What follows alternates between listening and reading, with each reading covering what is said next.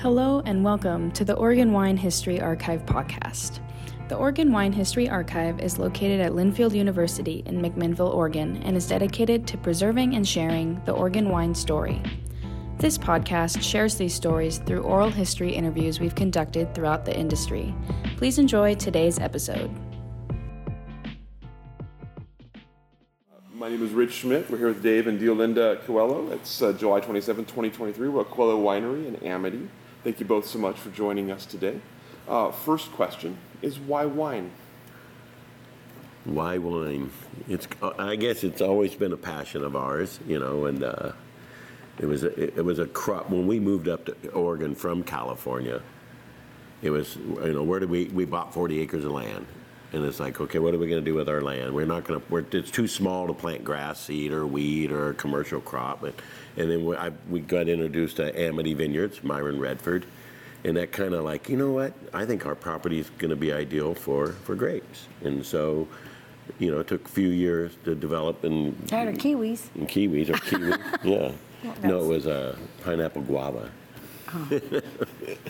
or hazelnuts. But anyway, no, it was wine because we, we, had a passion. I worked for Myron up there, you know, just for a few years, helping out there. And I thought this is a this is a good, I think this is the path we want to go. Mm-hmm. So, being farmers, um, just just farmed a different crop. Mm-hmm. But it started out well. We were just going to plant grapes. Okay, and then we'll just sell the grapes to some of the wineries. And we said, well, no, we did all that when we were farming in California. We were growing crops, selling to Hunt, uh, Hunt and Wesson for tomatoes, and it was we, we with our small acreage that we have, it was like let's make the wine and get it to the consumer ourselves, you know, with our name on it. That that's the that's where it's at, you know. Mm-hmm. By growing grapes, you you're kind of dictated on whatever the price is, mm-hmm. whatever somebody's willing to pay you, and it can fluctuate. Where we're totally 100% integrated right now in, in the industry after 20 years of doing what we've been doing. So let's back up a little bit and talk about life before Oregon and wine. So, Deolinda, let's start with you. Tell us about where you're born and raised and what you were doing before you met this guy. Well, this goes way back, way, way back. Um, born and raised in Tracy, California, a little farming community. Um, our home was probably 15 miles or so from the town of Tracy, where you went to school. But you have these little tiny schools. K, well, no, we didn't have kindergarten back then. Mm-hmm. But first through eighth grade, all in the same building. I have 14 kids in my eighth grade graduating class. He went to a little, another little school neighboring out there in the country, different parts. And you play ball with each, you know, against the little mm-hmm. schools. So him and his little friends used to tease me. I was third base on seventh grade. So that's how we met, third, seventh grade. and I wrote in my diary, I hate David Coelho, which meant you liked him in seventh grade, right? Mm-hmm. Everybody knows that. Well, I don't but know. anyway, so when you flash forward, you hit the high school that has a whole bunch of kids. Um, we're a year apart. So um, I was a freshman in high school, he was a sophomore, and we dated ever since. Got married like, what? That was in 73, got married in 1980. Had the first kid in 85. First child. First child. first kid. First child in 1985, and we had four, bam, bam, bam, and then we um, have 14 grandkids now. So we go way back, way back. So, anyway, I, uh, baseball was not my professional career. but you worked at uh, you did oh, worked at banks and oh yeah, I've always been. Um, I've never not worked. We are I'm from a farming family, so that meant you drove the tractor, you hoed the weeds, you worked the animal haulers, you were farmers. Mm-hmm. Farmer from a farmer kid and farmer. And there's seven of us in my family. There's I'm a middle child of seven. We're all like 12 to 18 months apart and I have a zillion cousins in a very literal sense. um, the other ones have five and five. Anyway, there's hundreds of cousins now when we go down there, hundreds of them, and it's a blast. And it's well, they're all, not all down there. They've kind of spread out yeah. throughout the country now. Yeah, just my immediate, you know, my seven. There's, you know, what, 20. Well, there's probably 50. No, actually, there's like 75 now, just yeah. with my brothers and sisters and stuff. But anyway, it's a blast. But uh, they're all different spots. But all the cousins are all very close. It's a that's uh, I'm Portuguese Italian, so there you have the Italian side. Mom, dad's from six, mom's from eight. Just imagine it. and um, a lot of good food. If you're happy, you eat. You're sad, you eat. Anything between, you eat. Food is the comfort zone, and there's always wine. I mean. And, and if I can add to that a little bit, we're both second generation. Her grand grandfather and grandmother on our mom's side were from the Azore Islands, so it's their grandparents, and same with my grandparents on my mom and my dad's side. My mom's side was from Ireland, my dad's side was from the Azore Islands. So our parents were all born in. Your mom was born in the U.S. Uh, Although She our was. parents were all born in the U.S., but our grandparents were all born uh, in either Ireland, Portugal, or Italy or Belgium. Yeah. Yeah, because my dad's the Italian side, Belgium, French, whatever, they're from over there. And there's a lot of Portuguese community down in the San Joaquin Valley. There's a lot of dairymen, farmers, uh, you know, different things. That they they seem to move into that area, either East Coast, West Coast, islands, or whatever. But By uh, water, not yeah. too far from water, because from the Azores. So we were, you know, we we were growing up with a good work ethic. We they taught us how to work. You know, it's, unfortunately, Dad never taught us how to speak Portuguese. Your mom spoke fluent Portuguese too, and my dad spoke fluent Portuguese. But when my grandfather would come over, I'm sorry, I'm taking away from her a little bit. How else can they talk about all these kids? They speak So in when my yeah, my grandfather used to come over every Sunday for breakfast after church, and he'd speak to my dad in Portuguese. My dad always answered back in English, you know, and it was like uh, all the way up to the day he died. I said, Dad, you know, you never spoke Portuguese. He says, No, when I came, when we were in America, we wanted to assimilate. You know, we didn't want to bring the old language in, in there because they felt like they were they had the term for the Portuguese back then. They were greenhorns. You know, they came into this country, didn't know a lot of about what was going on, but they were hard workers and they assimilated into society pretty well here in America, and they're just spread out through all over. But uh, I just, you know, and, and I understand his dad's side of it, not, you know, wanting to speak the language. But we have a son now, David, you just met. His wife's a German immigrant, and she speaks German to her kids, and he speaks English. And they're, they got four children, and the youngest one is going to be two in two in December. December. I mean, they all speak, they understand German and English. It's really neat to see. The little ones will all, some while, slip on and start speaking German. no way. We don't know German. But, Only a few uh, words. Good words. like I love you, ich liebe dich. You know, there's a few good words we know. Don't teach us the bad ones. No, but we went, we went to high school together. Um, we're high school sweethearts, went through the whole school. We had a little falling out once in a while, not too much. Um, then we got married in 1980. Our first child, David, was born in 85. And then we had him like four, four and five years, two boys and two girls. Um, and then, then it got to a point we were down in Tracy at the time in the Bay Area, the high tech, uh, Sunnyvale, Palo Alto. They were all go, going 60 miles east because the Bay Area was expensive. So they were moving into the valley and they were able to buy property there and houses, and it just drove the price of property up. And us as being farm kids and stuff, we couldn't compete. And so, you know, we searched out. We said, where are we going to go? You know, we had an opportunity to buy a little house in a in a subdivision. It was a 70 subdivision, and I think the houses at the time when we were ready to buy was they were 265,000 for a three bedroom, two bath. And so and I said, we're going to venture out. So we got up here to Oregon, and this was in 91. We came up, found our little farm out there in Paradale, 40 acres with a barns, house on it, just beautiful property. It was 200,000.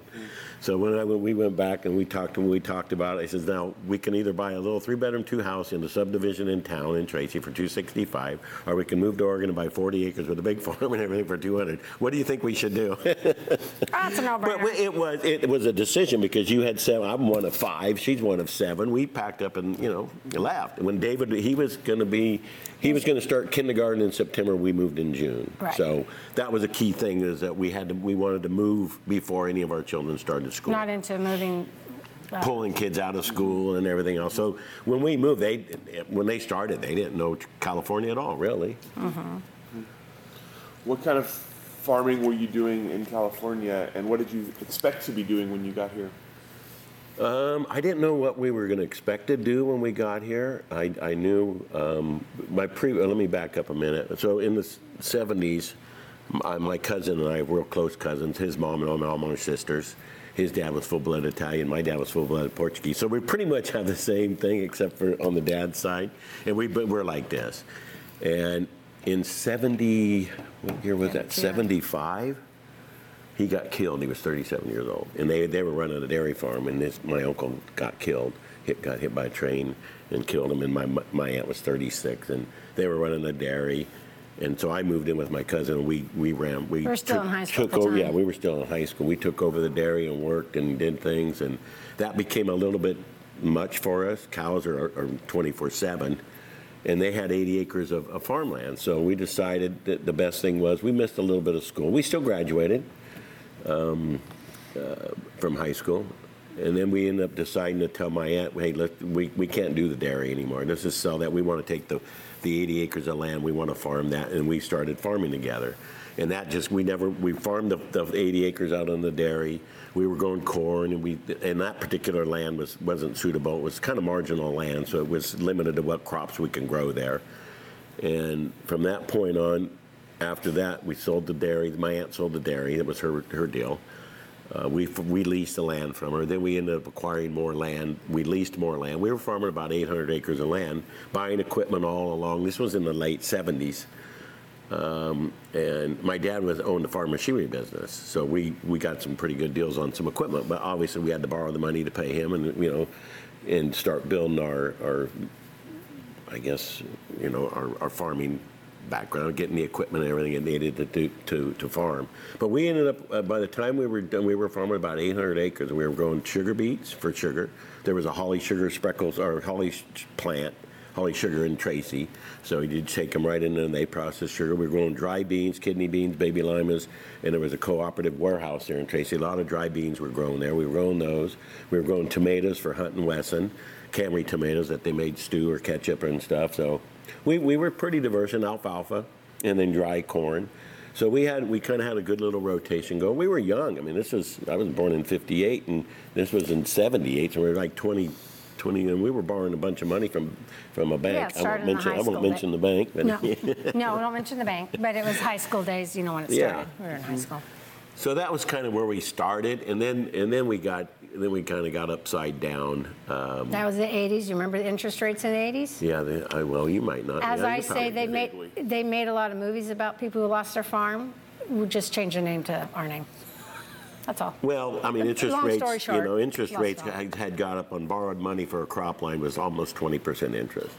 And then all along, you're buying equipment and you're paying, paying the interest on the equipment that you're trying to buy. So it was just like piled and piled and piled. And that particular year, we had 250 acres of cannery tomatoes, and we got rained on, and we never harvested a one. So it was Actually, like, they, tr- they billed us back. yeah, Pick well, for the boxes. well, that was for the fresh pick, Yeah. not the cannery tomato. Yeah.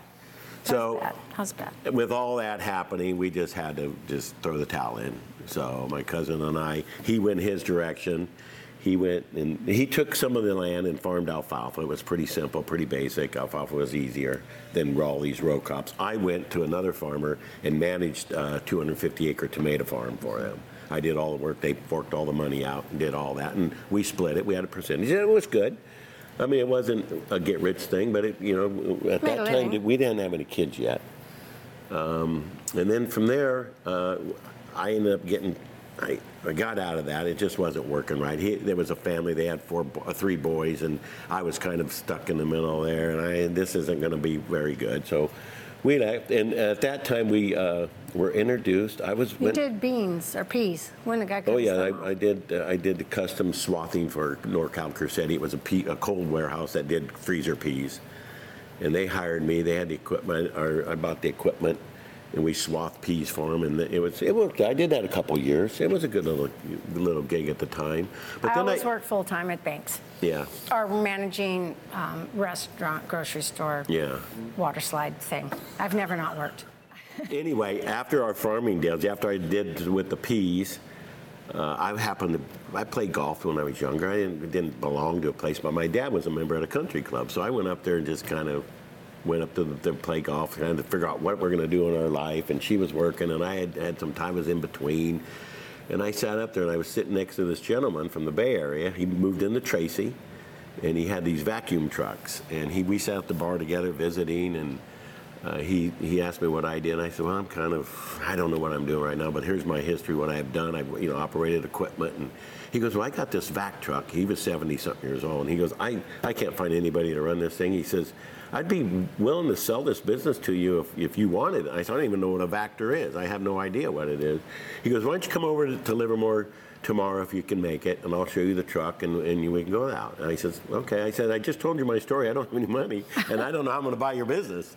So he goes, come over tomorrow, and we'll take a look. And his name was Paul Chip Chase. He's deceased now, I know by now, but Yeah. Um, anyway, so I went home to her that night. I says, "Hey, you won't believe what happened. I ran into this guy in, at the bar up at the country club, and he wants me to take over this business." And I go, he, she goes, "Well, what is it?" And I says, "A Vactor." So I says, "All right." She goes, "He gets 175 dollars an hour to op- operate this truck." And I says, "You know, I that's pretty good. That was good money back then for for us."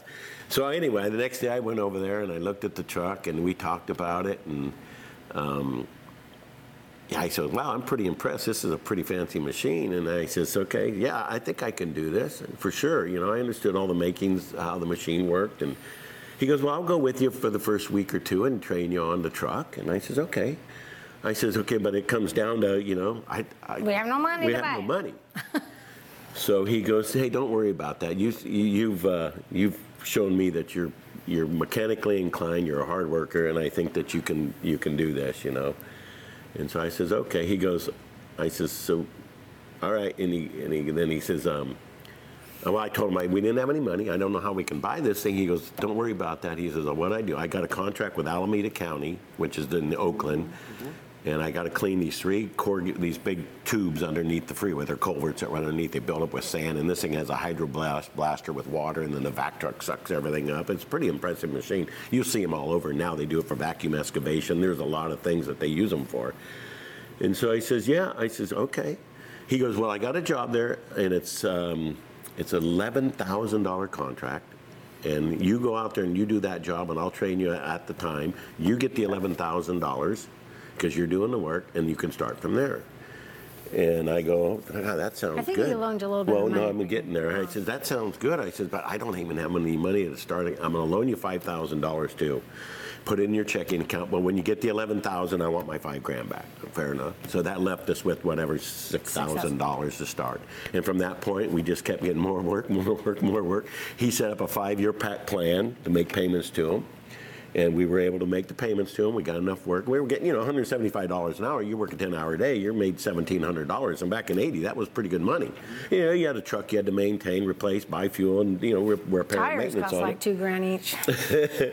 Don't So get a that flat took tire. off, um, and I, I was a little bit overwhelmed because I couldn't do it all myself. My brother at the time was doing some job at the at Holly Sugar at the Spreckle mill or the sugar mill, so I brought him on board. I said, "Hey, you want to do this?" So we partnered up, and we we did pretty well. Um, he was him and I are kind of like a little bit like oil and water. But we get along great, and so we did that business for about eight years together, and that's that. At that time is when we decided that we're going to make the move to Oregon because the kids were starting, and I told my brother, I says, "Hey, we're going to move to Oregon. Do you want to buy my half of this business out?" Because we had done it for eight years, we we, we still only had the one truck, but we we were, we had a pretty good account, so we were doing pretty well. And he goes, what? He asked me what I was going to do. And I says, hey, and I carried the note for him. I, he bought my, I, he bought my half interest out. He gave me some money up front. We had a savings account, and I was able to take that. And then he was making payments to us for five years. So he asked, he goes, what are you going to do in Oregon? I said, as long as you qu- don't quit paying me, I- I'll figure it out. I got five years, you know. and he gave he gave me a nice size money up front, and that I took, we took that money. We went out to the farmer where we bought the property, and he carried the note, but he wanted so much money down. So all the money my brother gave us, with him, I think we kept about ten thousand of it. We, he- the farmer carried the note. We gave him so much money down. We, made payments You to have to him. remember, we lost everything, so the bank is not going to loan money. yeah, we didn't have any credit. And then moving up to Oregon, we didn't, I mean, it was like, No you don't have a job, how are you going to borrow money? We didn't know one person when we moved here. Right. But the farmer, the guy we bought the property, from, took a liking to us, and we had a little family, and um, yeah, he was he was real He had- good. yeah, he was he- good. But he was getting nine percent interest on the money. At that time, was pretty good return on, you know. But he worked out way it was good for us and him, and so we did that. We came up here, and that's when we bought our property. I went to work for Myron up there. When- At first, I worked for the guy, the farmer that we bought from. I, you know, I knew farming, and mm-hmm. I was running tractor, working farm labor, but I wasn't making a lot of money. Um, and then and then I went to work for Myron up there, uh, you know, working in the vineyard because I thought I wanted to change. up. The wine industry really sounds really interesting to me, being background in agriculture. Never grew grapes in California, so we went to work for Myron, and that lasted a couple years. And then we were home reading the newspaper one night. You were reading the paper, and you said, "Hey, there's an opening in the city of McMinnville for somebody to run their vacuum truck." Oh, well, And I go, God, I was a professional at that. I should be able to get that job, no problem. And I went in for the interview, and she says, David, we got to get something better than where you're working now. because it's just barely paying the milk and eggs. Well, Well, we raised- had four kids, and the city gave us all the insurance, you know, medical. At that time, they gave full deal. I We had a large everything. garden, no, grew everything at the house. We, and we didn't get paid a lot, but all those benefits helped with the, you know, raising the kids. Mm-hmm. So I went in and interviewed at the city in McMinnville for the job, and I was a top candidate for it. There's no question about it. But one of the guys that worked down in the wastewater plant wanted that job too, and they hired within. And then after they, I said, I didn't get no, no, we, we hired this guy, and I, I knew how that mm-hmm. deal works. That, but if you want his job, you can have his job. And I go, at the wastewater plant? I said, all right, I'll do it. I'll do it. So we did. I went to work there. We had a nice, uh, steady income coming in. We were all of our medical was covered, and we had our farm out there. We First were- time ever in our life, Yeah. and the only time, actually. So we were out there, and we planted red clover on our property. Our far, the guy we bought the property helped us along. He'd worked the ground, and I mean, it, it was real nice. It was real nice that he he helped us. He gave us a little start there. Um, and so we did that. I worked for the city about three years. And then my brother gives me a phone call. He goes, Hey, Dave, he says, I, you know, he's been making his payments all along. He goes, I found this vac truck down here, a used vac truck. And he says, I don't know if you want to do that in Oregon or not. And I says, Well, I'm, I'm interested, but I can't right now. I can't afford the vac truck. He goes, No, I'll buy it. He says, I'll buy it, just take it off what, what I owe you. And he says, then immediately the first thing that popped in my mind, damn it, I sold my business too cheap to him. he had money and I didn't. but it all worked out well. So he bought the truck. I brought it up here to Oregon, and I was working four tens for the city, four, uh, four tens off four, four tens off two. So I was had four days off one week, two days off the next week. So I started fix that truck. I started doing odd jobs on my days off with that vac truck. It was an old gas 74 truck. I mean, but I, I worked on it, got it operational, and it, it was good just in the local area. And I found enough work for it that uh, then I started making more money on my days off than I was making for the city. I didn't have the benefits, obviously, because I was self-employed. And so then I was, I says, okay, and I'd get calls on my cell phones were out then, and I'd get called at the city, and they didn't want you to do personal calls on the thing, which was fine. But I'd always tell people that, you know, hey, I was busy right now, I can't get to it till this day. Okay, well, we can do it. I, you know, I was working in the city, I could have done it if I wasn't working, but I put them off on my days off, and it worked out. But then it got to a point, um, I told her, I says, uh, I says, God, I'm getting a lot of calls here, and this old truck can't do it. And then McMinnville has a big steel mill in there, mm-hmm. and I landed the contract with them. And it was like I had a truck in there three or four days a week doing their work, and that was just right down the road. It was an ideal scenario for us. And so I told, okay, I got, we got to make a decision. I either got to buy a brand new truck, or or just not do this and stay where we're at. And I says, I can't work for the city anymore. I mean, it. It's city work, There are a lot of municipality. good guys, but he's Great guys. to breaks. Oh, I, I just, I Long couldn't, I story couldn't short. do it. I, I just couldn't do it. Because I've always been self-employed and it was just like, you know, we didn't take breaks. And, and I understand businesses, we give our people breaks and everything else, but I was never used to that. And I said, God, we get out, we get on a job and they call me, we got to go back in to take a break. I'm going, what? Time we get back out to the job, oh, it's lunchtime. And it's like, God, dang, can't get nothing done. but met great guys, and I, I understand all it. So I, I decided, I says, you know, we're going to buy the new truck. She goes, well, okay. So I called the, the manufacturer who makes these vac trucks. They're in Streator, Illinois, Vactor Jet Vactor Manufacturing. And I talked to them, and I says, hey, this is what I got. I want to buy a new truck. And they went, send, all oh, we had to send our financial stuff, and it didn't look very real well. We did have the property that we were buying, so. And then they said, yeah, we can do it, but collateral has to be your property. so I went home and told her, I said, hey, we're going to do this, but we got to put our property up for the collateral to buy this truck. She goes, no, we're not going to do it. I said, yes, we're going to do that. We have to. We paid, I- I'm not going to say what we paid, but the truck was more money than Our what we bought our property was. And so anyway, we went ahead and did it. No, We- my big thing was if you, whatever decision you make, both feet are in, can't straddle a fence. Mm-hmm. When you make this decision, you're in. Don't keep one foot on both sides. And we did that. I Don't be mean, we- we- wishy-washy. We knew that. Yeah. And you know, you helped with the business. You were the backbone of it as well. I mean, you did all the, the billing and you know, everything that I couldn't do. He would take me out and teach me how to drive the truck, and I'd go out there and I said, "Can I fire myself, please, and thank you?" Um, because they're big trucks, and I said, "I'm not driving this silly thing." I've gone on a number of jobs with them, and you know, I, I have a height deficit. You know, I'm not very tall. I said, "We got to get some walkie-talkies because I can't see your hand signals, you know, a mile down the road." So finally, Well, we're get, cleaning pipes and you're running the hose and you can run three or, we had 500 feet of hose on our, on our reel. So we jet the, the, the, the nozzle, would- you screw a nozzle on the end of the hose and you're pumping 100 gallons a minute at 2,000 PSI. It was like one of those wiggle worms that you used to play in as a kid with the hose. It had the pressure and made thrust, but much greater. So Oh, you it cut- dry that up the pipe and then you'd hydraulically reel that in and just blast everything towards the vac truck and you totally evacuate the underground system. Mm, Great machine and great need up here in Oregon with as much rainfall and everything else. no one even get. heard of it at that time. You were kind of one of the first ones. So anyway, uh, I'll go back to where, we- when we ended up buying the truck. We put all that up online and I had ordered the truck, the spec I wanted. It was gonna be six months before it came in and I gave my, I knew the truck was coming. I gave my notice to the city and we took the truck on and, and I worked, worked pretty hard. We worked, we worked a lot. So Yeah. then we were able, we got out the steel mill, we were doing the paper mills. At the time, uh, Oregon City had a paper mill, Newberg had a paper mill. We were doing all their industrial cleaning. We were working for contractors that were laying underground sewer and storm brand new subdivisions. And most of the subdivisions, before the city would come in and accept the curb from curb, curb to gutter in, in the center, they'd inspect the pipes. You know, if there's mud in the pipes, they're not going to buy it. The contractor's responsible for cleaning. They want to, when they're going to buy something, they want new, new clean. So we did, we got on with contractors and we were able to clean every catch basin before the city purchased it or whatever um, municipality or government agency that was buying it. We cleaned everything, so that worked really well. And then on top of the steel mills and the industrial cleaning, uh, hired a good kid that worked for us. Um, Isidro was really good. side note, one good reason being short, because you're walking a lot of pipes, a lot of drains. I didn't have to duck as much as the tall guys. Those were confined spaces, and we won't get into that right now. There's a Oh, lot of pretty rules for neat, though. confined spaces. Never did now. find the Ninja Turtles, but there is some interesting stuff in those pipes.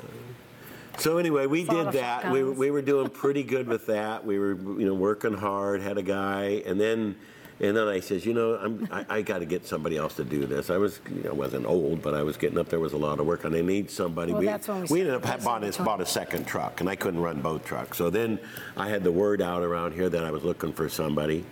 A local farm kid here, was, his family's been here Century or whatever, Century Old Farms. He went, he, he's, well, he's about a half a generation behind me. He's not a full generation, I don't think.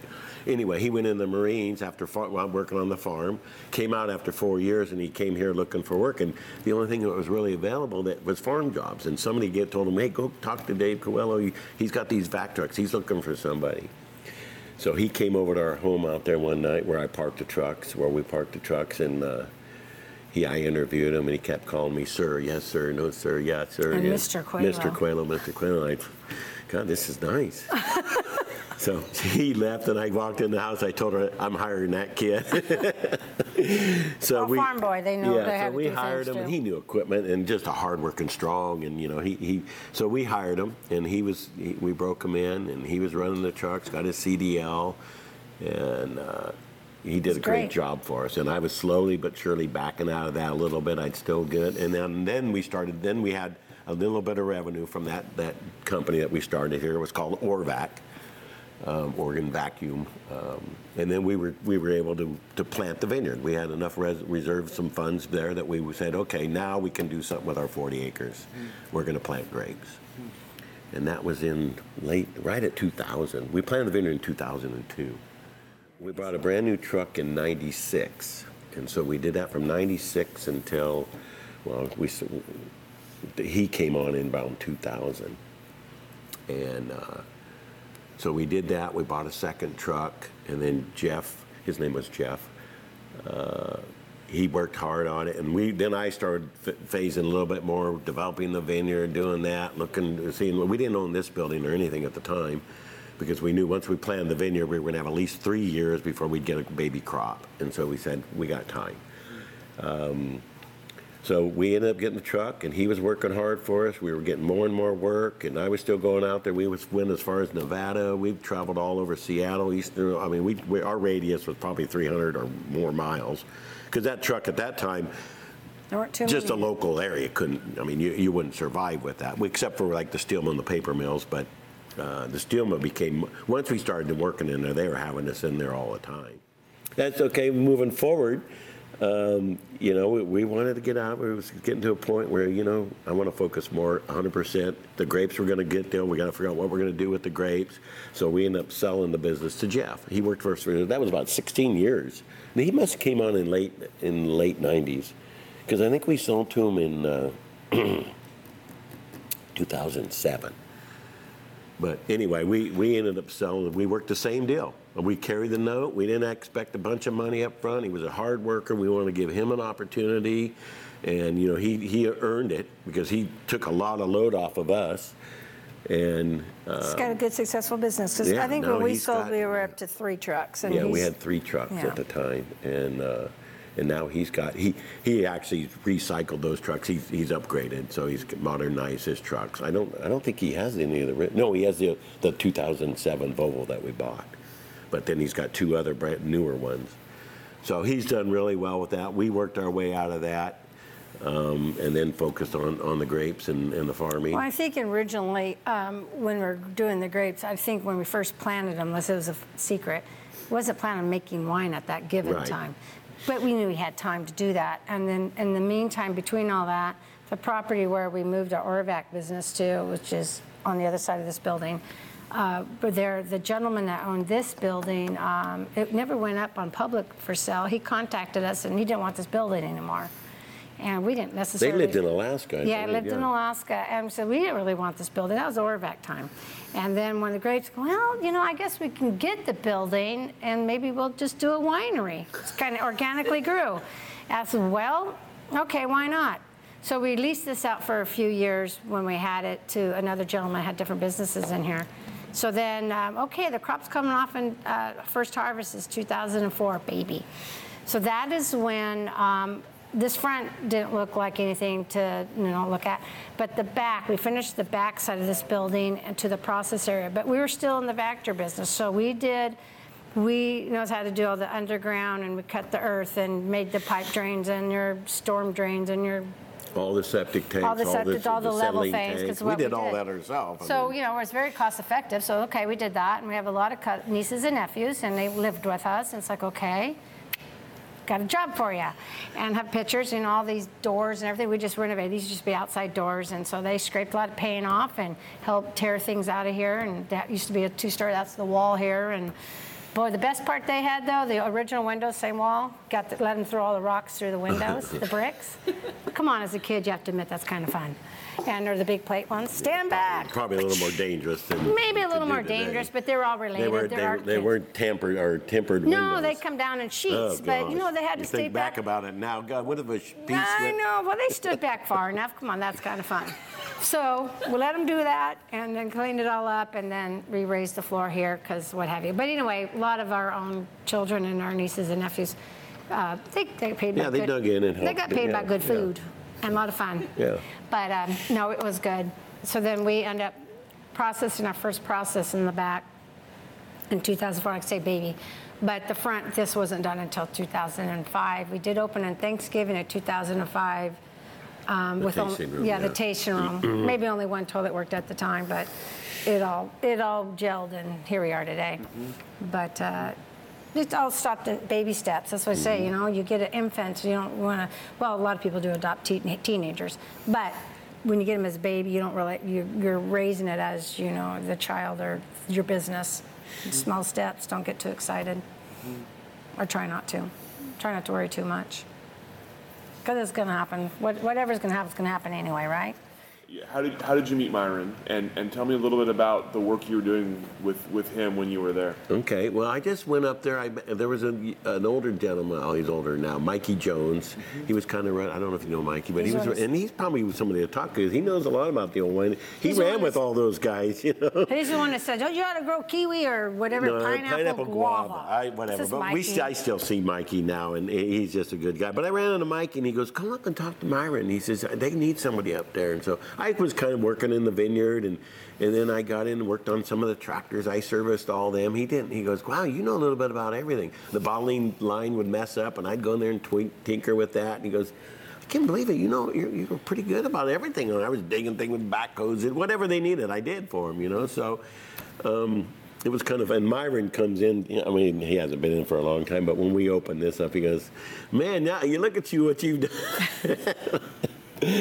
and so I said, well, you know, I learned a lot from working up there with you too. And he was, you know, he was one of the original guys, Myron and David Adelsheim and Dick Erath and uh, yeah, the, handful of them there, David Lett and all them. But uh, yeah, I just I went up there and just know, I was hired. He hired me, and so yeah, it was. I, I think I was there a couple years.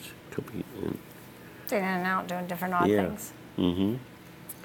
So we can buy milk because we farmed, like say, out there too. A huge garden and all the animals, you know, we butchered and eat whatever. Said, but there was never a milk cow coming on that property. Mm-hmm. Well, we had four. We're raised you know, around we had that four too. You know, milk. You got to do that twice a day, and there's no if, and buts, or whats. It's got to happen. Well, we had a farm. We had the buildings. We had everything, and it's just like if you don't use the buildings to their fullest, what good are the buildings? So we built corrals for sheep. We had a deal for cows, steer, uh, beef cows.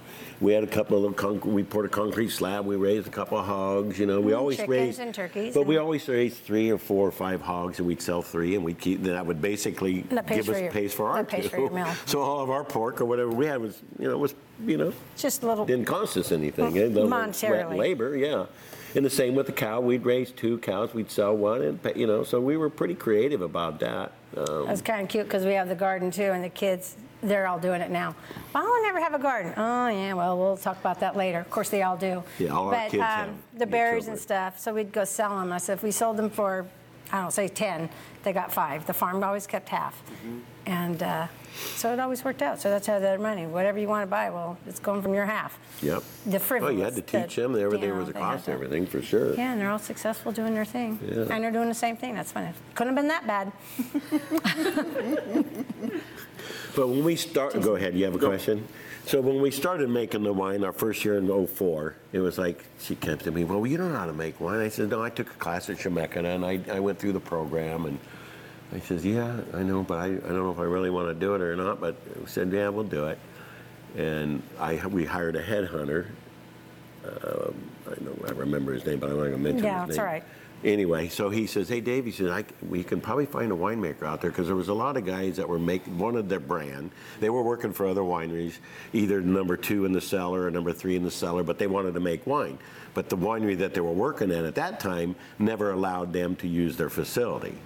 So these guys were pretty, you know." Um, passionate about winemaking. So we hired a guy. He found a guy. We brought him in here, and he says, "You can probably get him to make your wine. You can learn from him because he has experience. As long as you let him make his wine here, and give in return, he makes yours. So we didn't have to pay him.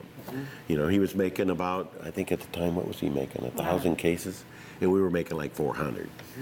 And so, okay, we'll do that for two years. And then the second, the third year, it was like, okay, he's he was making a little bit more than we were still. And I said, well, this is gonna, we're gonna have to figure something else out because he was getting a pretty good deal of it. Um, and then then he ended up going to somebody else. I think we said you had to pay us a little bit. It wasn't much, but um, I didn't feel like we He were was getting that- recruited. yeah, I didn't feel we were getting a 100% benefit out of his knowledge. But anyway, it didn't matter. Um, so It all worked out. Yeah, it all worked out. So we, we were able to learn under him uh, what he did. He had his own style, like every winemaker has their own style. Um, and then and then at that time, correct me, when did we He- start bringing APs in? Uh, actually, pretty much in the beginning, Yeah. we were the big. So And that's kind of. you want to explain what an AP is, or you guys know what AP is? yeah. Okay. And folks out there, do you know what an AP is? Huh? What's an AP? Whatever. Well, explain it. Anyway, alternating proprietor. So it's just where other winemakers come in and they use a facility and they pay a rent base, whether it's by case or by Ton. tonnage, however you figure out your deal.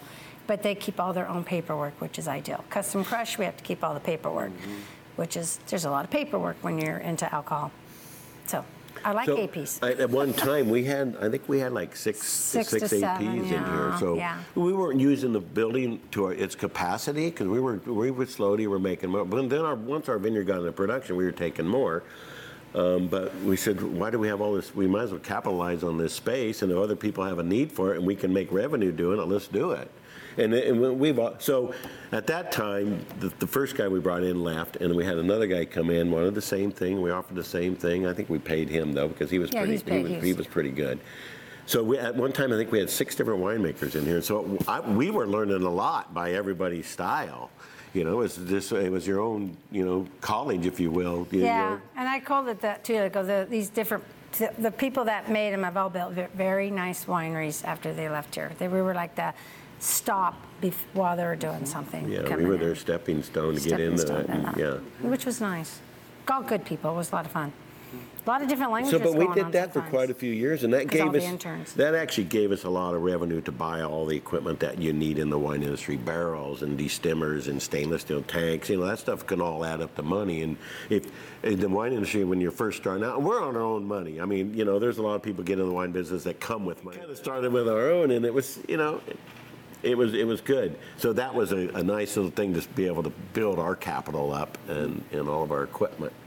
Yeah, right into the equipment. Yeah. Everything went to the equipment. Yeah. I mean, for as far as forklifts and tanks and destemmers and presses and uh, that stuff, all you know, you start adding up some money. Because it's all stainless steel, so it's ka-ching. So we always feel okay. All those people we brought in to make wine here helped helped us develop our, you know, build our capital in this thing, and uh, and where so at 20 years, because oh, I was where I was going with it. The making the wine is, but it's again, it's about selling your product. I mean, we all go into a wine store and you see all the hundreds of thousands of bottles that you can buy from. How do you get people to buy your wine? And we all make the best wine in the world, right? I mean, everybody makes Of great wine. you gotta, yeah. But when your brand is out there and, you know, somebody, and the, you know, the prices have gone from, I think our first bottle when we started was $20, you know. Now they're almost over That was a double. lot of years ago, though. Yeah, that was in '04, and then now they've, you know, price and all that's gone up. Uh, you know, it's been 19 years, almost 20 years. So, but how do you convince? I mean, how do people understand your brand? Oh, we gotta have a If 20 if you walk into a wine, if anybody you walk in, you guys are all probably of age. planning. But if you walk into a wine store and you're going to grab a bottle of wine off the shelf and say, "God, it's forty-five dollars, fifty dollars," I never heard of this brand. Would you buy it? Just on that, unless unless somebody you heard from somebody. So that's about building your packaging. brand. Well, it's also about building your brand and getting out there, and that just takes time. That takes time, time and money. Yeah, but um, the is important because the woman, I don't know about men, but the women, they know it's a pretty bottle and pretty packaging. I got to get it just for that. And then if you like it, then you're going to go get more, right? Yeah. So Coelho, I don't know if we will, well, since you, you know, talked about the packaging. Yeah, you have Our to- last name Coelho in Portuguese means rabbit. I don't know if you guys knew that or not. So we, we, you know, use that as our logo. If you can see this picture up there, I know you can barely see it, the Coelho, the name up there, the gre- green bottle. Mm-hmm. We have the rabbit in the name. And a lot of people, when you didn't know that it mean rabbit, they're going, "What- how is this? So later on, we pulled the rabbit out and have the rabbit itself and then have the Coelho as the brand. And so um, it I think that was one of the biggest things. What do you call your winery when Yeah, you first started? yeah, We had exactly. all these names, and I, one day I didn't have these sketches inside the door. And one day I think I'm going to frame them, put in. This is our port room, but it also has heritage stuff. Put in "Aren't you glad we didn't?" label, and then have all the the thought abouts that whatever. So we, just went up with our moved- name. We move with changing our label, and, and I think you have to in, in the industry. You know, freshen it up, and you know, you don't want to take away from your brand if you develop that brand over time. But you want you got to make some tweaks and changes a little bit.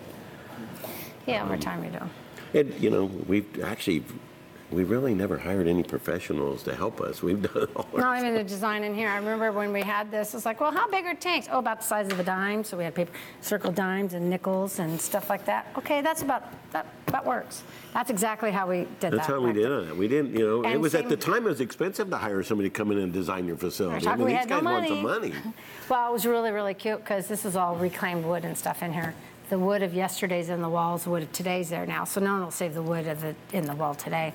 But that's what all trim work and everything's from the wood of yesterday, as I call them, yesterday. Yeah. But anyway, our neighbor um, was remodeling and these two little windows here, and I come walking in, and the carpenter, carpenter goes, What's, what are you doing? I says, I don't know, but this is going to be a cabinet on the wall somehow. These windows are going to be the cabinet on the wall.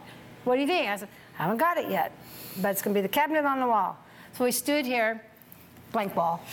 I said, okay. And then we're tearing the floor down. So I think that's the back. We're going to just do it. And it's kind of funny because it was whatever the color floor was.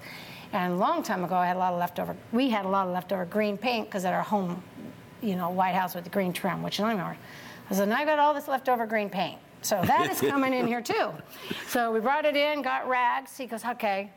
So he's good and puts it, decide to put that on the wall. So what we do is I just get a rag and I don't even clean off the dust barely off these floorboards because they're really dirty. I just got the rag, I'm wiping off the dust, I dip it in that green paint, and there you go. That's the rag of the green paint. And I says, perfect, perfect. He goes, Well, "But our carpenter then- we had in here, he was like, He you're, was you're so not to game save with that. me. I know, but he, he said, you're going to save that? Yes, I, we are, because you watch. And mean, nothing's pre-drawn because I'm just one of those that on the fly. And so, so we have these cabinets, and then it goes, now what are we gonna do? I said, well, and then we had this. This is old uh, reclaimed wood from Daryl Floor Joyce. So he got into it, and then he's so cute because he's um, a really good carpenter. Everything's even and level. I said, oh, hold fort. We're not even. We're not level. Nothing in here. Put a marble. in, we'll roll. He is. He You're is- he's- building, you got to have a level. you yeah. got to have a little things level. Okay, the floor might be level in here, but maybe in there it's not. But it's like, can't do that because you have these perfect squares. And I said, oh, we got to kibosh. Notice there's no perfect square. Was that the, the carpenter that built the table and everything? Yeah, this is Dan. And he is excellent. And then, and then he go, okay, and then he got me, you know, so these drawers are, everything's just from the old stuff. So then he goes, I got it. So that's how the windows ended there. Because it's like that. Anyway. Well, it was so cute because behind the bar, this was an old hardware store, so I had to roll all the wood. And so Mm-hmm. behind the fireplace and in here, you might see paint. And we just turned the boards over and just cleaned them, and I just shellacked them. Obviously, we were pretty frugal. So about very what we frugal, but I mean, liked. That, that's the bottom line. But I like the wood. It was so much fun. And plus, you didn't want to discard old wood. I gonna mean, it's just like, what are you going to do with it? Burn it? It's Barn like, still has a bunch. utilize it, you know? So we get to the back and thing, and he had the idea. Goes, well, so let's put the barrels in, the, and then there's storage on the back side of those barrels. But on the thing, I said, when I it's all right. We need to get open. So I just went to Lowe's and I got those pre-made cabinets. He stopped me. He goes, all right, you have gone this far. We're not doing that. So they're made from the old cabinets. yeah, and he, then he there's an old. yeah, he knew what you wanted. He so he knew, says, and I'm going to then- make them. And then the, the doors are from an old ceiling. The back, when you open it, was the old tar. It says that's pretty cool. You know, when you take the walls out, you discover these windows, so that's why they're there, and they're all pitted. Yeah, all those windows behind the bar, are all original windows in here. We said we got to utilize those. So that's our barrel room in the behind there. You can see the barrels in there right now. If you see a clean frame, it's because that one had to get replaced. The other ones will be pitted, you know, and then just knock in the new glass. Same as the hallway.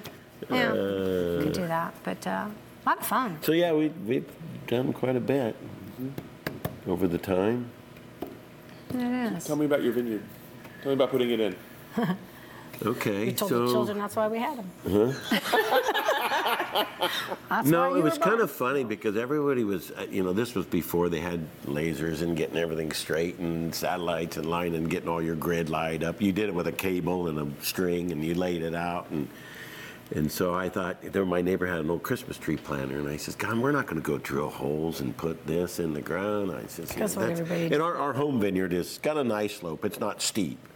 You know, and you couldn't, well, well, the way we planted, you probably couldn't do that up on a, on a higher elevation with some incline. Ours got a nice rolling slope. We're about 300, 300 foot elevation, two, 275 to about 225 in the vineyard. So it's low in the sedimentary soil out here. Um, so I, I, my neighbor a, I kept driving by. I said, well, "That's an old Christmas tree planter." He goes, "Yeah." I says, "You want to get rid of that?" "Yeah, go ahead, take it." So I, I rigged up on our tractor. I put some markers on the side where I dropped them down. I measured and I said, "We're just gonna." When we bought it, we ordered our plants from a company down in California. What's the name of the damn thing? Doherty? Huh? Doherty?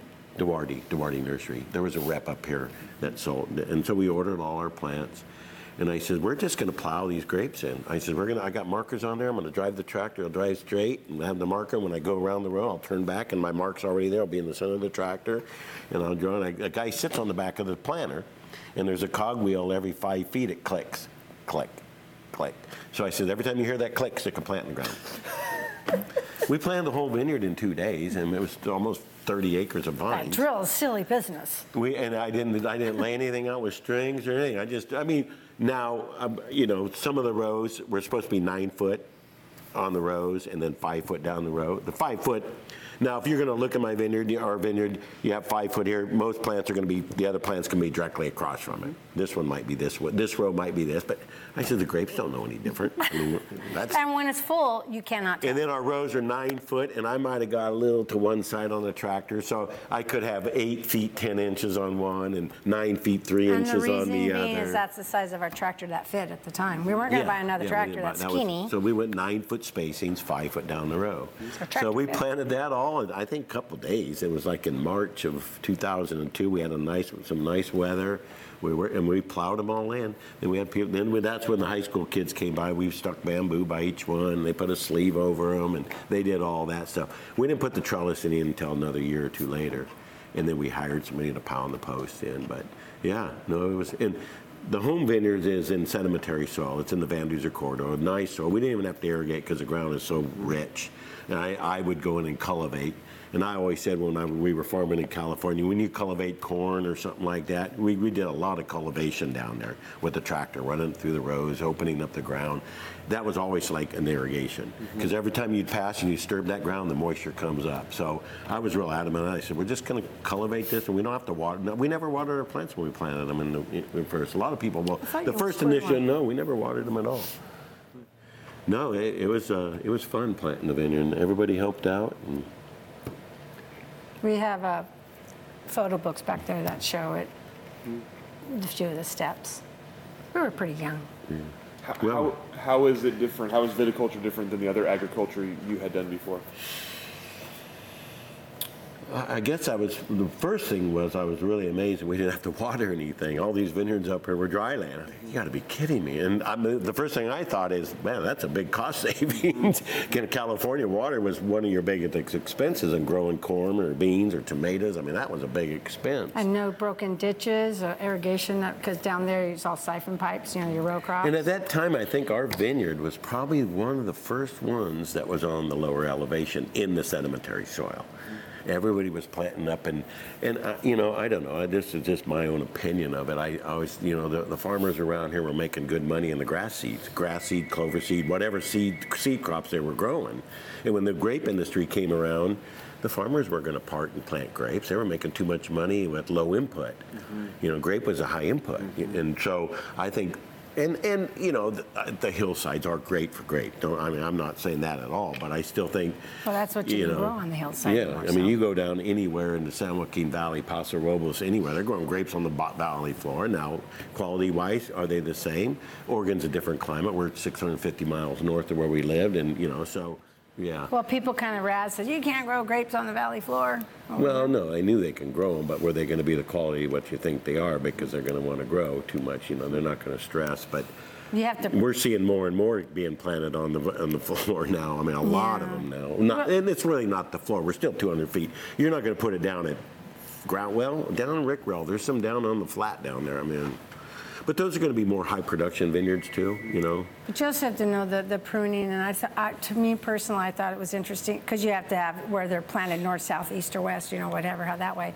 But where the sun comes up and down, how you de-leaf on one side first and the other, and the burning, and all that kind of stuff. Because there is, this is very we- vigorous growing. Well, we, I did. Um, we did a lot of research, and there was a uh, Oregon had a book out about vineyards. You know, developing vineyards, and I think who, who wrote that book? There was a, was it David Lett or somebody had a lot of influence on that book. First- Well, I think some of the Castiles too were part of that. was, yeah, all of- I think all them. Castile and all of them. So we, we went through that book, and um, but Oregon was still, you know, it was. Um, I guess it was more boutique.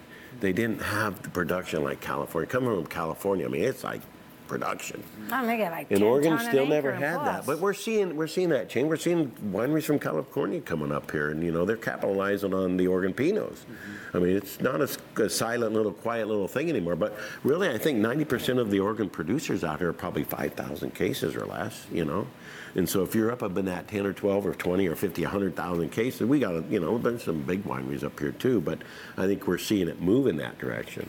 And high production vineyards are good for some. I mean, you know, these people want to buy buy grapes that are, you know, um, but I don't know. I, I, it was it was a little different, not too much. Um, I'm growing a crop is growing a crop. You just got to nurture the, the, the vines and take care of them. You can't neglect them. It's more than just putting the seed in the soil and watch it grow. And then you know you As knew you. said one time. And was, I think the nice thing was that we don't spray. I guess fungicides are considered an insecticide, but we're not going after pests. We're going after disease, fungicides, and powdery mildew, rot. We don't have any really pests to worry about. Where California, they had the sharp shooters, they had all kinds of aphid. I mean, they had a lot of problems that were affecting there. We're cooler climate, so I don't think those critters can live as much as well.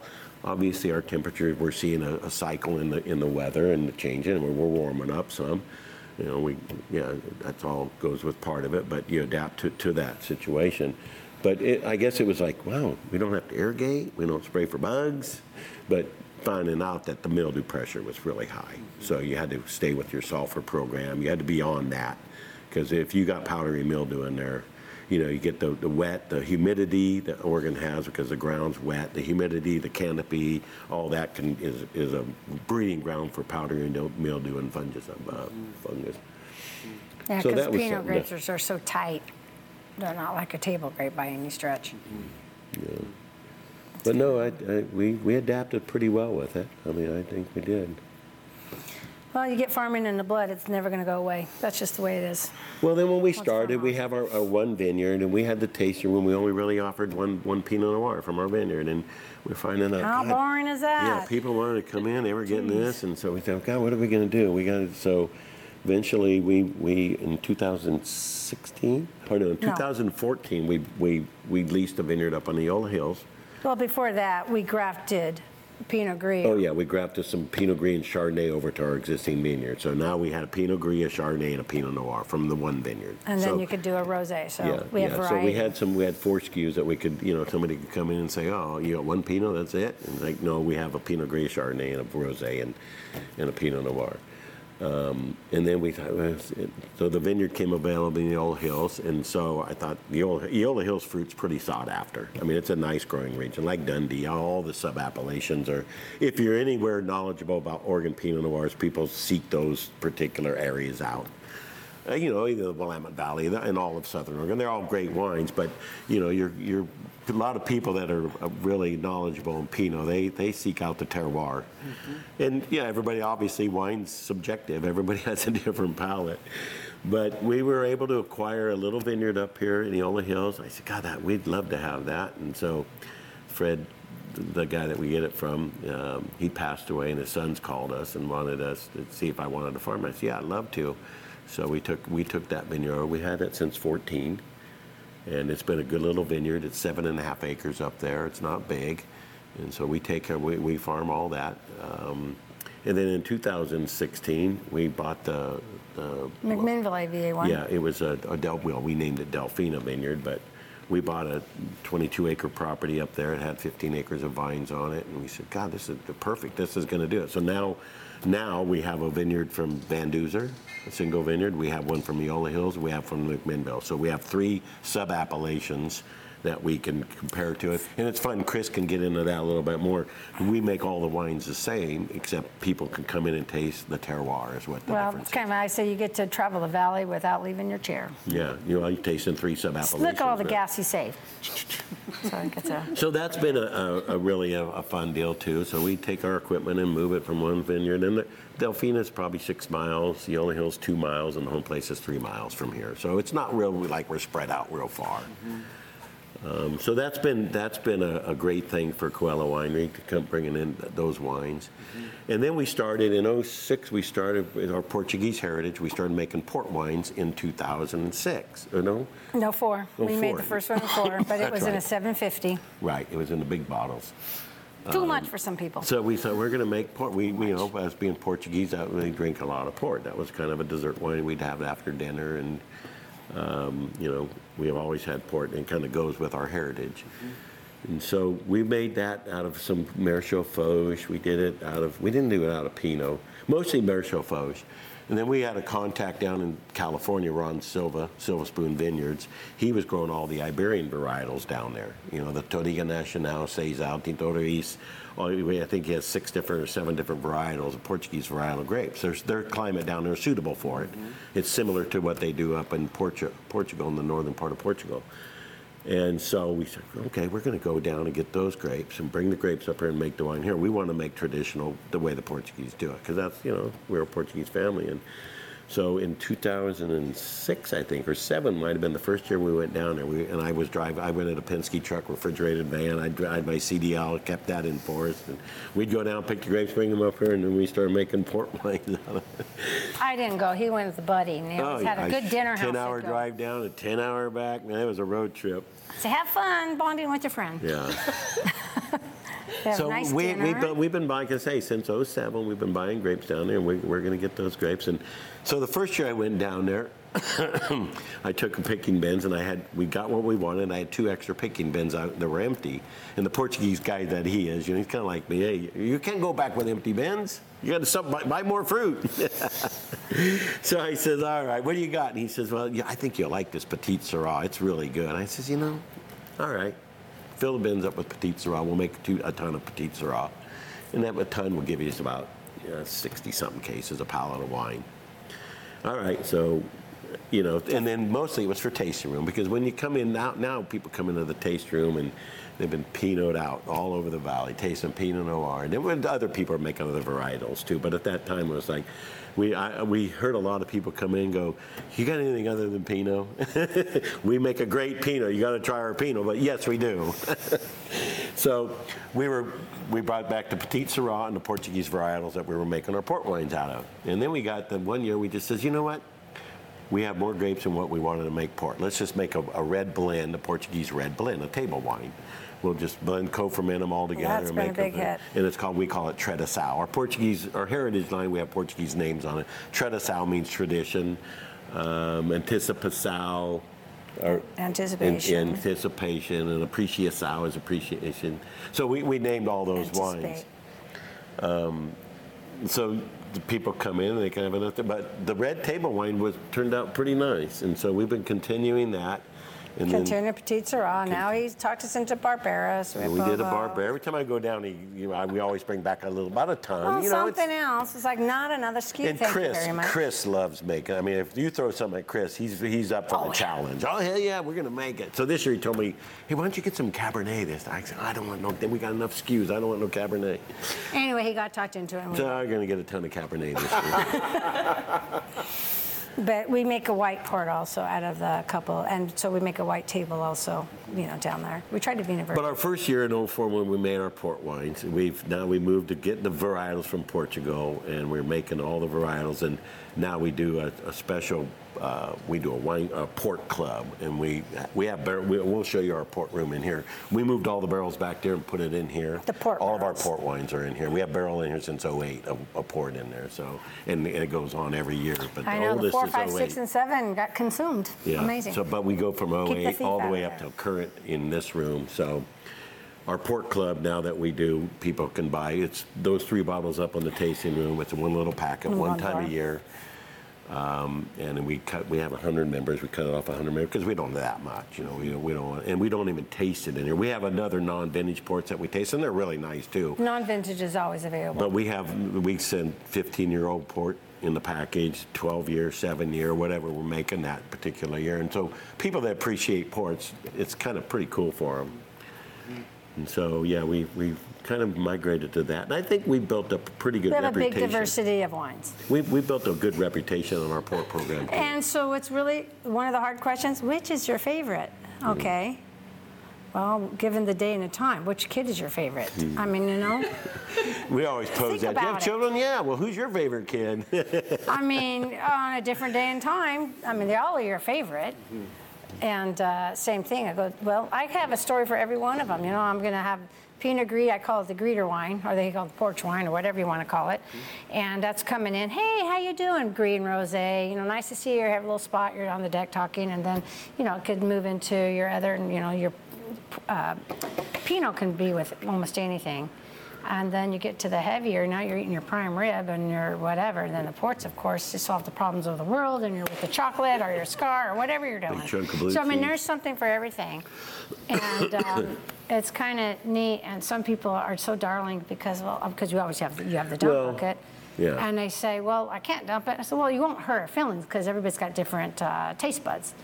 And I always say, thank God everybody doesn't like just white Wonder Bread, which I love with peanut butter and jelly. It brings me to my childhood. peanut butter and jelly, extra crunchy, perfect on white Wonder.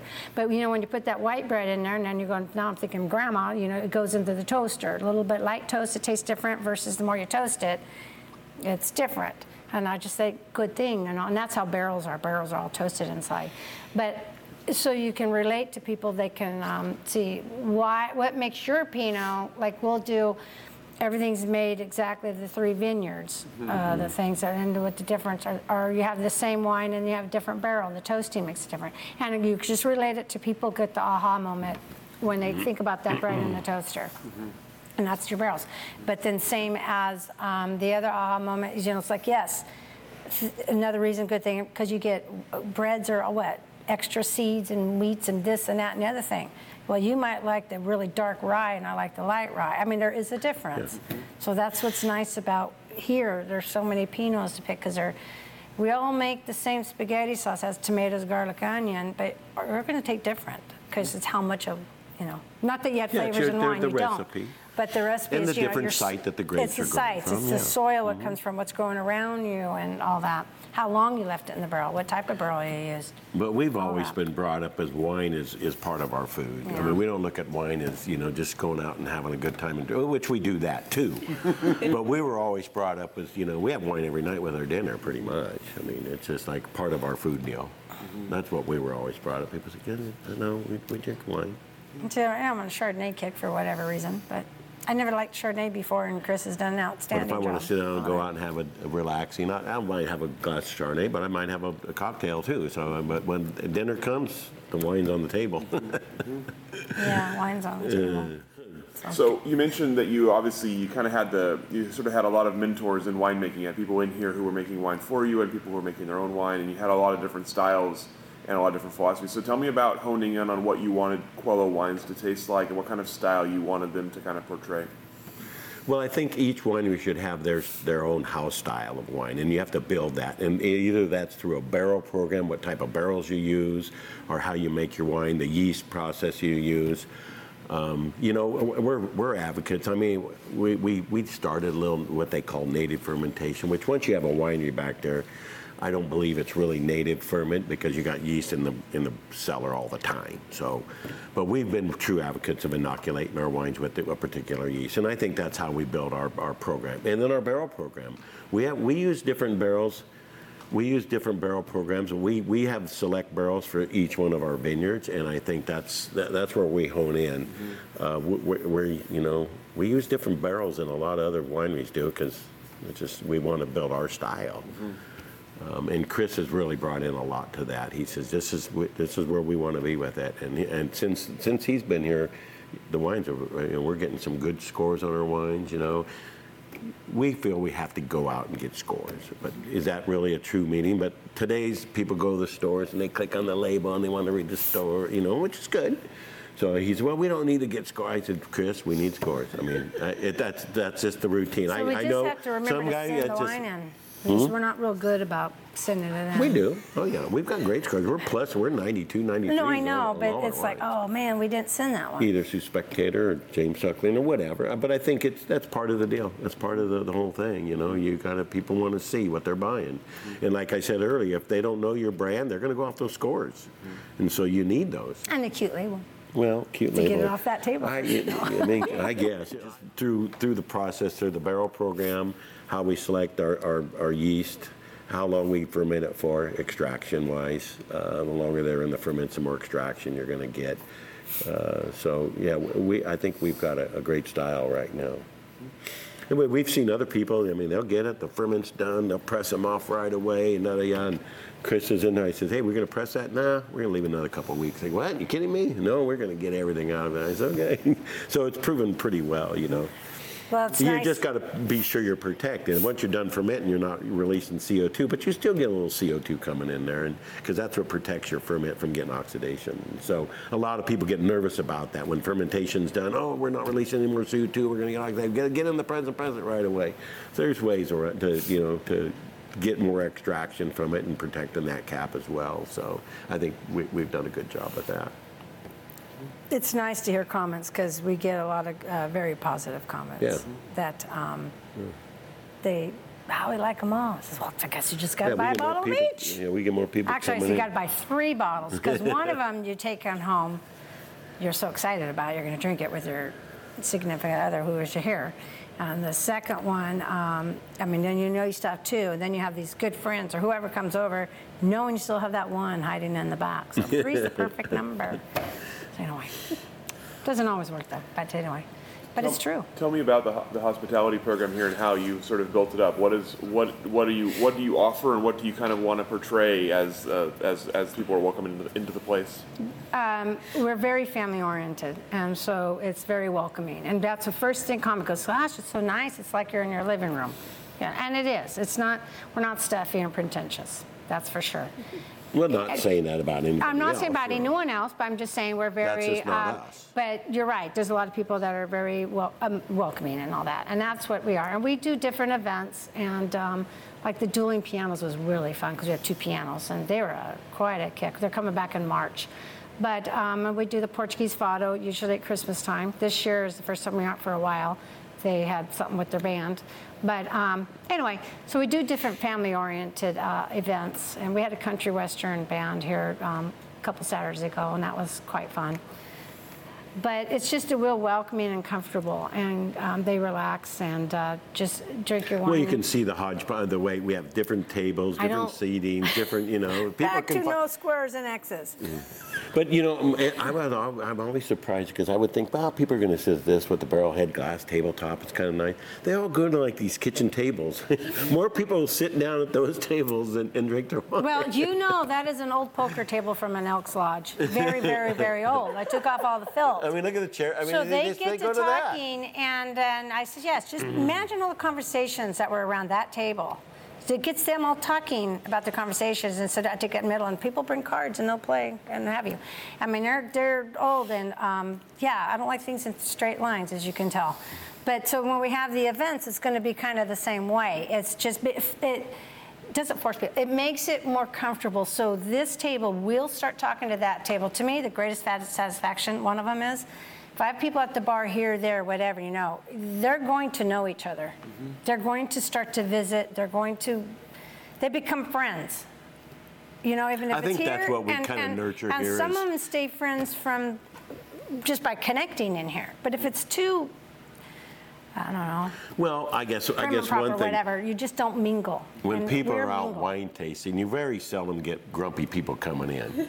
you know, it's not a grumpy environment, so people are always pretty happy. So that's one nice thing about it. when people are coming in here, they're they're in a good mood already. So, and we like to nurture that. You know, we like to bring Usually- everybody in as a community and talk and share stories. Where are you from? Where are you from? And it, pretty soon, you, it's amazing that you find out that people will know. Oh, you're from there. I know somebody. There. Well, I know them. It's like, wow, this Long is a story small short, world. you got to be good all the time because somebody's going to know somebody who knows somebody that knows you. Seriously, it's gonna. It, it's um, very true. And like one couple came in and she goes, I think what she called the divine um, intervene or I'm something still okay? she uh, the way the conversation went it's it's it's interesting how um, people open up i went through this ba- uh, cancer battle thing and so for a while i was you know bald and stuff but the way that people opened up it was like wow I, well, I knew i had it for a reason more than just, I, I really felt i had it for a reason but how people open up and you end up counseling them like it's going to be okay whatever it is it's going to be okay Yeah, it's a nice conversation Yeah, to have with great. people. We share a lot of same interests, and you know, Yeah. people people love that. They really do. They Mm-hmm. love to be able to be, you know, we don't. We want to talk about our wines, but we don't want to push it on them because it's just like you guys are here. You tell us about it. If you ask questions about the wine, we will answer it. But we're not going to try to steer you to the wines. I mean, we, you know, it's it, it's kind of a balance there. People do want to know about them, and it's our, jo- our job to explain about it. But you know, we want to hear them. They're the, they're the customer. Yeah, because when I'm in there, I say, okay, I can tell you in the nutshell, but I go, if you're going to get a little too techy, I got to go get someone else because Yeah. there's a, well, how long each and every's been in a barrel or how long did this or that or thing. And I says, there are a lot of SKUs here and they're different years. So Alzheimer's can never step in because you're pouring, well, you know, what year is it right now? 2023, right? So you know that 2022 are still in barrels. Maybe some whites are out, but you know there's 21s and 20, you know, because you're aging longer. And how long this one's been, or if it's been in this oak or that oak, it's like, Yeah, well, you can That's only. just too you much can, uh, information. I mean, you've got a lot of numbers and everything else to do. We don't expect you to know. all yeah, I know, but it, I don't. We all That's- have our role. I It's hard to I know go, everything. Too techie, too techie. Let me go find Dave or Chris because I could tell you a story, but I can't tell you it's going to always be right. I mean, on a factual, factual. Uh, I'll get close to it. I'll say in a nutshell, it's all in the barrel. I know that. No, no, I'm better than that, but it's still, it's uh, uh, yeah, there's a lot of years and I go, gosh darn, what year is it now? Appearance. First appearance means a lot. And, um, and personalities, you can just be open and, and not fake, you know, just a real true, because we really do love people. And um, everybody has just great, wonderful, fun stories. Even when he says most people, there are some people might be grumpy coming in. Maybe they're tired, or who knows. And the winter, it's so sweet because someone might fall asleep in the couch and get embarrassed. I go, well, it's okay. That means you're relaxed. It's all right. It's it's all cool. And if they're kind of, you know, some they might have had a discussion before they came in. And you wondered they maybe should have discussed a little more before they came, whatever. But you can normally always get them around because humor and laughter is going to fix Well, I it think I well. think that's what's unique about the wine industry so too. much fun. Everybody has a different thing of you know you can go to the fanciest, the beautifulest, and you know a lot of things. There's there's a lot of dynamics in this wine industry from There's something for you know, everyone. for everyone, exactly. There's something Yeah, for everyone. So when they ask where to go, you just like, like what type of things are you looking for? And then you can send them to the something for everyone. Yeah. Because there really are. We've, uh, we're very fortunate. We finally got out, we ride motorcycles, and so we got out last weekend and um, rode up into the hills. And we hadn't been out there in a long time.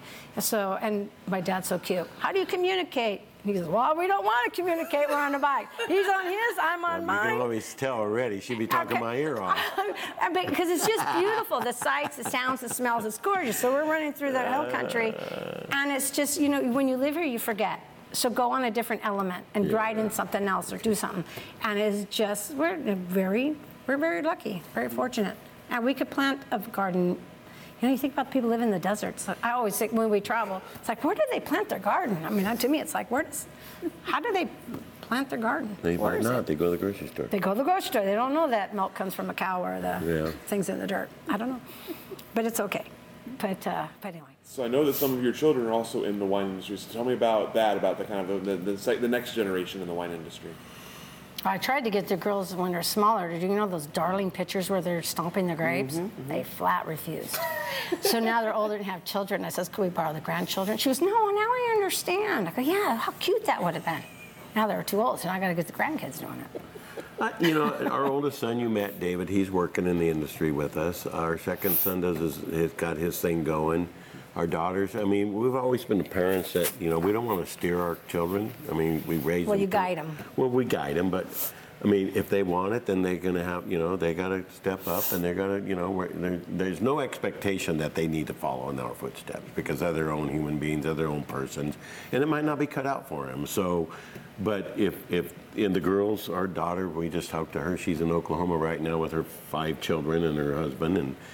Um, She- they're they on- live they're in on a Eastern little- Oregon. Yeah, they live out in Eastern. A They're road trip. ranchers. They run cows, and they love their little life, what they do. And you know, she's a, a they're, they're doing wonderful.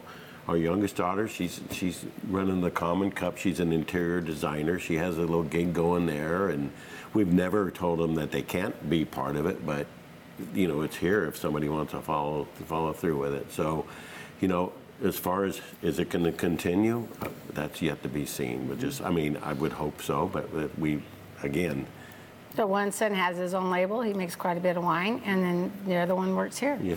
Does sales and marketing. Samuel Robert? Samuel Yeah, Robert. Yeah. Mhm, And he makes quite a bit, and it's, it's all made here under his. And he's got five children, and you know he's he's got a little farm, a big farm out there, and he's got ostriches and sheep, and I mean he's got. Have you ever seen an ostrich run in real life away? It is crazy. He's got llamas, sheep, ostriches, cows, They got all that. and And- chickens and and, the- rabbits. the- and, but they got four boys and a girl, and, they, and it's just a great. great so they're, they they have, their lives are on, on their path, and you know it's not for us to interrupt that and say we need somebody to take this over. No, we, we just won't do that. I mean, It's got to happen organically, however Yep, it wants to happen. happen naturally And and just, David's you got know. four kids, and they all want, they all, they all get to come help at different times for different things, just because they think it's cool.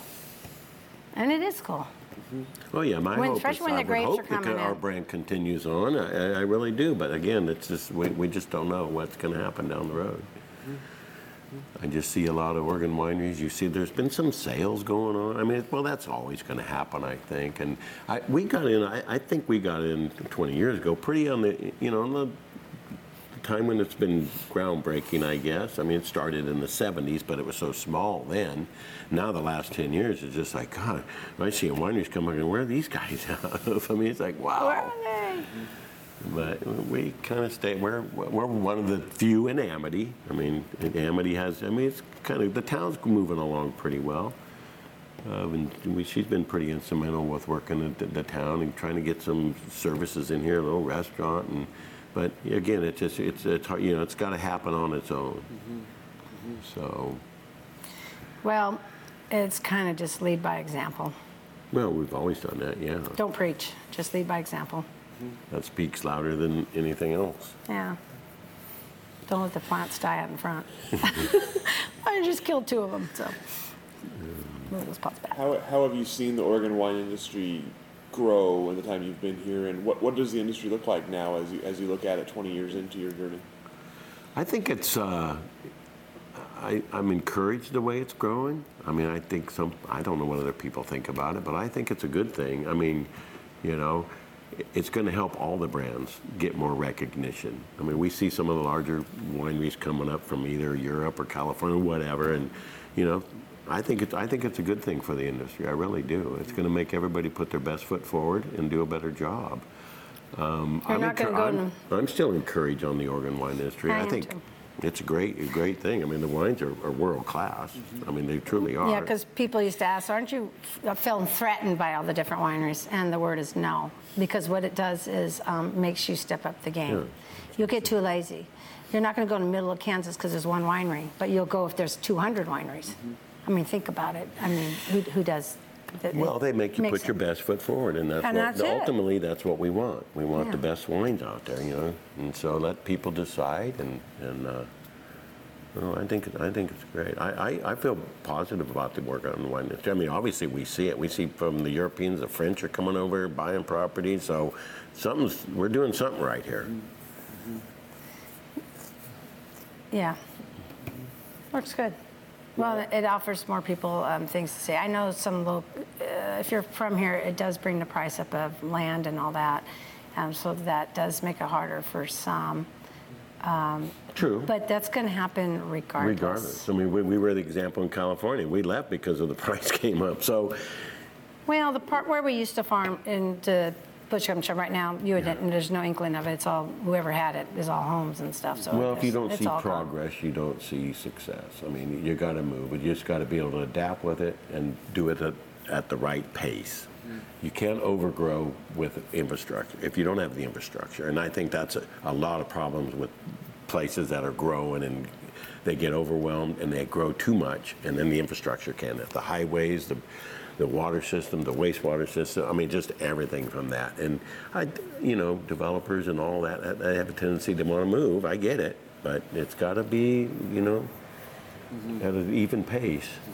You can't lose that in, uh, inside because it, the last thing you want is to have people come up here and say, God, man, I don't want to go up there. You can't even drive. It takes me 20 minutes to go 10 miles. I mean, I think Napa's seen a little bit of that. You go downtown Napa and it's just like, good going down that main drag. It takes forever to get anywhere. What makes me nervous is a lot of bicyclists around here, and Oregon's roads aren't quite for them. and you hear, you know, crash bangs. So they just need to somehow get a bicycle path or widen road. I don't know. All of it costs money, but uh, somehow that the part makes me nervous. So when I think bicycles. overall, it- it's, it's, it's going in a pretty good direction, I think, I feel. What do you see for the future of the industry? What do you, or what do you hope for the future of the industry? I guess it continues in a nice way. Because right now the wineries do all get along very well, pretty well with each other. I would hate that to go away. You know, you don't want to get too much of a dog eat dog world and, you know, they get, Well, I mean, I, we're seeing a little bit that, I mean, we get more people said, oh, they love coming to Oregon because it's so, you can actually come in there and talk to the owner or the winemaker. You go to Napa and it's just, you know, they never meet the owners or the winemakers or any of that. They come in, a lot of these places, and we have a few that they don't get to meet or whatever, but they, so I would hope that, uh, that would continue on that realm a little bit, but when you start growing and the brands get big, I mean, I, it's kind of tough. So, but I still think we're going to still have a lot of the, the smaller boutique people that you'll be able to have that. And I think Napa has it too. You got to seek them out. Um, so yeah, I don't know. Like Next any is industry, I mean, we're we're like any industry, really. I don't feel that we have. We do make good wines, and people love wines. But I mean, it's a, it's an industry like anything else can't oversaturate it, and you got to grow grow naturally with it, and you know. when you're saying too about wineries, about where they're at, and you know, ours is downtown Amity on the back street. It's like how come and why, and not at the, the vineyard, because it is beautiful out there. And I guess that's a little bit of selfishness. we sit on the deck and it is beautiful out there. Well, but we, we- didn't want, the kids are at an age, there's no, I said, oh, there's no way we're going to have a winery at our house. When all the That kids. was our private. Uh, that was our private life. And mm, But last it thing would was be people pretty. traveling out there and whatever. But So we have the difference then. So when people come here, they're they know they're not at a winery, or some are surprised. vineyard. Or a vineyard, excuse me, not at a vineyard. So we have to let people know, you know, when they want big events, like, now, you have to say, now we're not on a vineyard. So you have to let them be aware of that. But, uh, because a lot of them like to, it's, well, yeah, it's this beautiful. time of year, you love to be out up on the Oh, it's vineyard, having a glass of gorgeous. wine, overlooking a I beautiful. go, but we have vineyard a up on the fireplace in the hill. winter, and we're busy during that. we do. Come here in the wintertime when it's cold and rainy out there. You can sit by the fire and drink wine all day long. no. But it just worked out And well it's air for us conditioned. here. It just really worked out well for us. Uh, We do have a vineyard up there. We could do something if we really wanted to, uh, the Delphina Vineyard, but nah, we're, we're, we're pretty content right here where we're at. Yeah. You know, we're, we're getting up there and we want to start tack, taking on more projects. At our stage in our life, it's like, we love what we do, we do, but it, you know, we're not going to live forever. We're not gonna open up a new tasting room we- somewhere else on You know, our hobbies, I think you asked on the onset that, you know, what do you guys like to do for fun? We love to travel. We've been to Portugal half a dozen times. We've been, we threw been throughout all of Europe. We've been, to- and we just love it. We oh, love to Just excuse me travel. for one second. We love to travel. We want to spend a little more time with our grandkids. You know, we have 14 grandkids. Five of them live on the eastern side of the state, so we, we do love to travel. That you asked about hobbies earlier on, and so that's really something. Well, we're great travelers together. We, I'm the driver. We get in any country, I, I drive. I never go on tours. I never do that. We're our own tour guide. She's my navigator, and I drive. And when we fly into somewhere, we, we book our room when we fly in, and we book a room when we leave. We never make reservations anywhere on the road because we never know where we're going to end up. We're on a schedule here. If we're in Burgundy, me? France, and we happen to meet somebody, and they want to come, in, uh, no, we have to be here in such and such a date. No, we don't. You're on Yeah, vacation. we want to go. We'll go to dinner with you. We'll have fun. We- Yeah. We, so that's kind of that's kind of how we we like to roll. Just Meet like a lot of people that way. we like to roll like that. We just that's just I the wanna way we, and we introduce you roll to- like that here. I mean, it's just the, the if it happens, it happens. You know, spontaneous stuff. That's the best time. Well, that's all the questions I have. We could talk all day, I know. So are you going to change your vacations? Here's the thing. Dylan, Your me vacation planning. I, I might. I don't know. How about you girls? Yeah. That's, that's it's, I've never heard anybody talk about it. I had that philosophy before. I gotta have some time to, to stew on that, you know. Anyway, yeah, go ahead. Thank you both so much for your time, for sharing your hospitality, sharing your stories with us. Okay, well, Beautiful thank- space and a beautiful yeah. day. Thank you both. We'll let you off the hook. All right. All right. Thank you Great. so well, much, thank guys. you. Thank you for joining us for this edition of the Oregon Wine History Archive podcast. And thank you to all our supporters, partners, donors, and interviewees who have helped make our project a success. Be sure to check out our website at OregonWineHistoryArchive.org for more interviews, photographs, wine labels, and more. And stay tuned for more interviews as we tell the story of Oregon wine. The Oregon Wine History Archive podcast is brought to you from the Oregon Wine History Archive at Linfield University, with a very special thank you to all the Linfield Archive students who have contributed to these oral history interviews over the years.